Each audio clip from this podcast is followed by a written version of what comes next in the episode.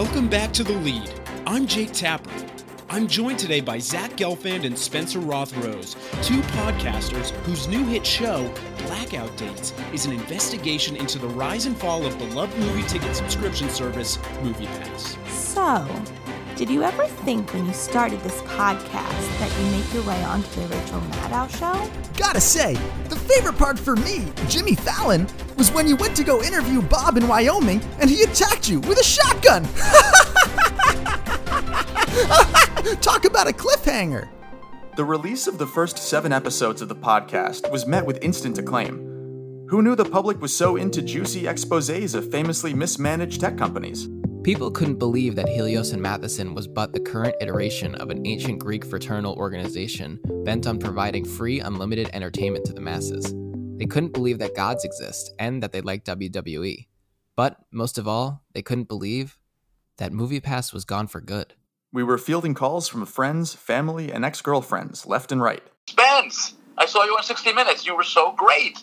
And uh, was that my old fedora you were wearing? hey, Dad. Crazy stuff.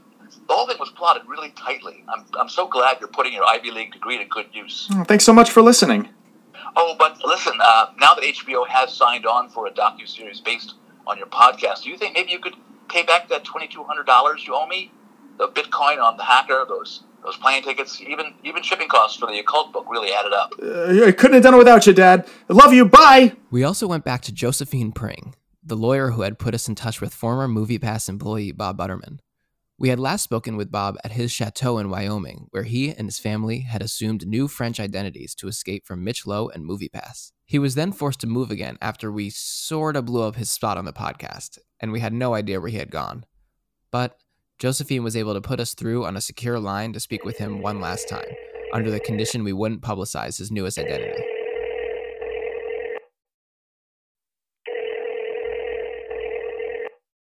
We did it, Bob. We uncovered the truth behind MoviePass and Jake Sodak's disappearance. I knew you paisans could do it.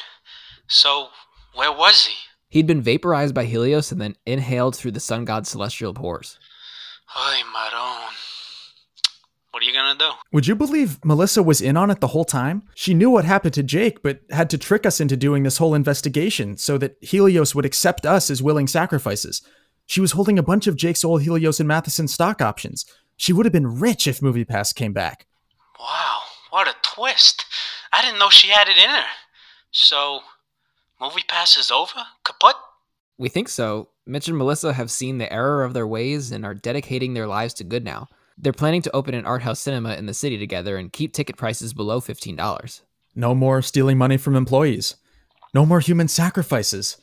No more funding atrocious films like Gotti. Bob, do you know what this means? I'm. I'm free. You're, free. Cosentina, cara mia! We're free! Grazie mille, boys! So, what are you going to do now? Well, we're just getting settled into our new home, and we all kind of dig living as proud Italo Americans, so we might stick it out a little while here. But knowing Helios and Matheson isn't breathing down my neck anymore will help me sleep a whole lot better at night. Well, if you ever need a place to stay in New York City, you know who to call. There will be a hot beer waiting with your name on it. Molto bene. Ciao!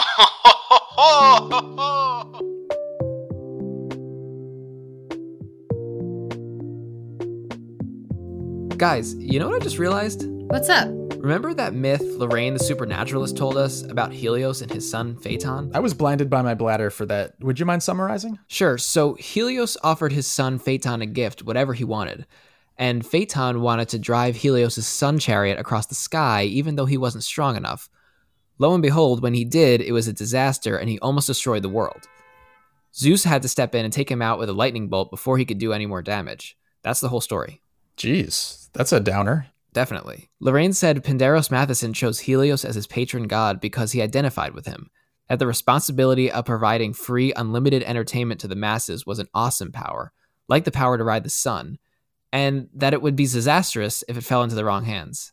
Hmm, makes sense. But looking back, knowing what we know now, in that story, I don't think Helios and Matheson is Helios anymore. It's Phaeton. I see what you mean. Helios and Matheson wasn't ready for this responsibility. It didn't have the strength to offer millions of subscribers a movie per day for the low, low price of $9.95 a month. It couldn't handle MoviePass.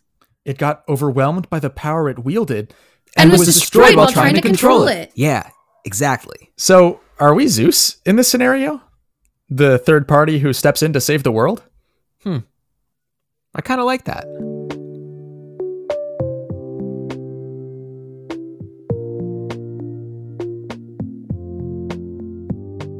So, what's next for you two? Got any new projects on the horizon? That's a great question, TikTok star Addison Rae, and thanks so much for having us on your Disney Plus show.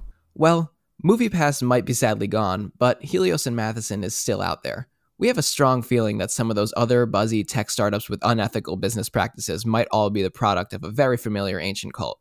Uber, WeWork, Airbnb.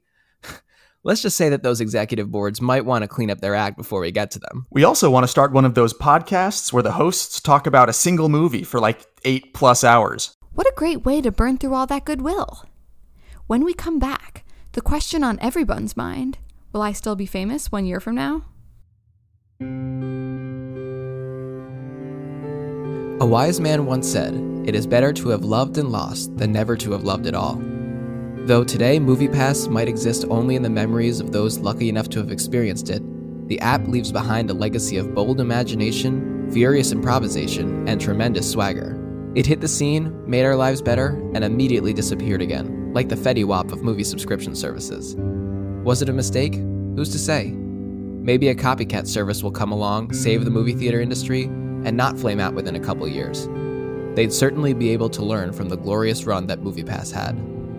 The fact of the matter is, the only reason we're still talking about MoviePass today is because of the big swing it took and the ludicrously cheap price point it stuck to. And something tells me we won't stop talking about it anytime soon. Who wouldn't consider that a victory? Another wise man once said, You learn so much more when you make a mistake. He believed it was best to be brave, be bold, and take big swings, even if the end result isn't quite what you had envisioned. He believed you can learn from mistakes and use the knowledge you gain to become better and better, stronger and stronger. The first wise man that Zach just quoted was Alfred Lord Tennyson, British poet laureate under Queen Victoria. But the second? That was Mitch Lowe. It is absolutely true. You learn so much more when you make a mistake or you fail. Actually, Mitch Lowe. For Blackout Dates, I'm Zach Gelfand. And I'm Spencer Roth Rose. Thanks for listening.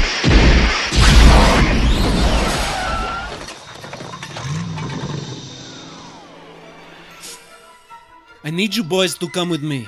Us? Yes, you. Come with me now. Who are you? Come where? Back to the future. Wait, wait a second. I'd recognize that generic Eastern European accent anywhere. You're the security guard from episode 3, right? What are you doing in our studio? Well, I wasn't planning on coming back, but I was told I was fan favorite, so I logged back onto Zencastr and plugged in my. What am I doing? There's no time for this. Quick, get in the car! No, no, no, no, no. Wait. We just wrapped. It was a long season. We're about to go head out to the Hamptons to blow off some steam. No time, no time! Here, watch your head on the suicide doors. Hang on, SG. What happens in the future? What, do we become consultants or something? No, no, no, no. You both turn out fine. It's your kids, boys. Something has got to be done about your kids. We have kids? Aw, Zach. Well, hey, if we're gonna continue the story, we have to go grab our mics. Mics? where we're going, everything is already mic'd.